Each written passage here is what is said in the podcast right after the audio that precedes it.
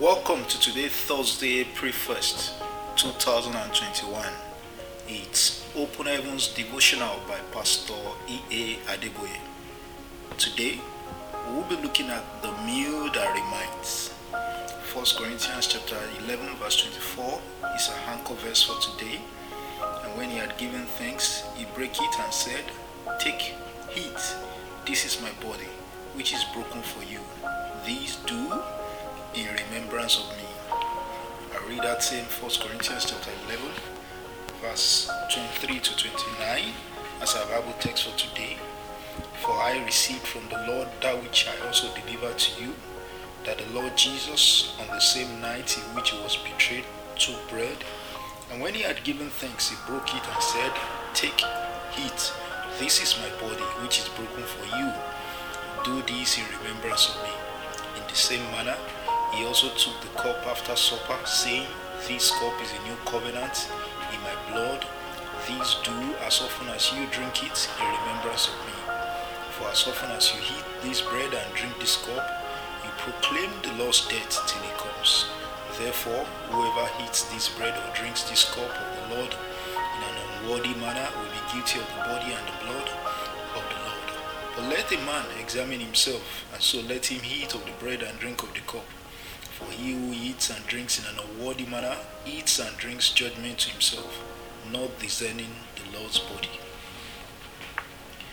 One significant reason the Holy Communion, the Lord's Supper, was inaugurated by our Lord and Savior Jesus Christ is revealed in our memory verse of today. When Jesus Christ says we should observe the Holy Communion often in remembrance of Him, it is because He knows what it took to die for His friends.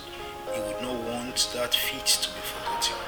There is the tendency to forget the passion of our Lord Jesus Christ which led to His death and resurrection. Hebrews chapter 6 verse 6 says, If they shall fall away, to renew them again unto repentance, seeing they crucify to themselves the Son of God afresh and put him to an open shame. The reason for backsliding may not be unconnected with believers' loss of memory concerning the agony of death which the Savior suffered for our salvation. The Bible says in 1 Timothy chapter 4 verse 6, If thou put the brethren in remembrance of these things, thou shalt be a good minister of Jesus Christ, nourished up in the words of faith and of good doctrine, whereunto thou hast attained.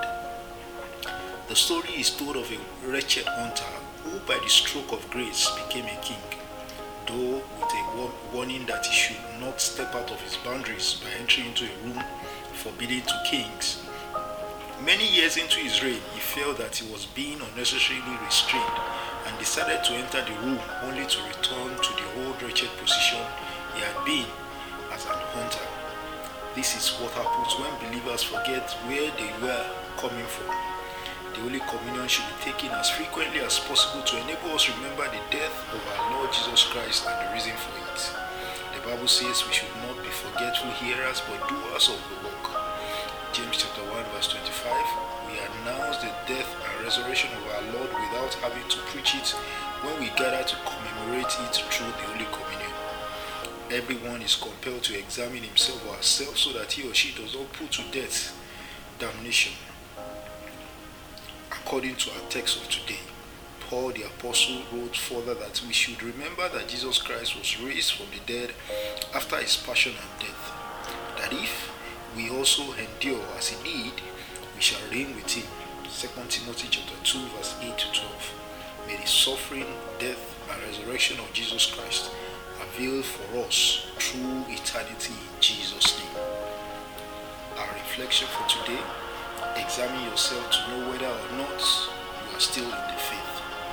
God bless you and have a wonderful day.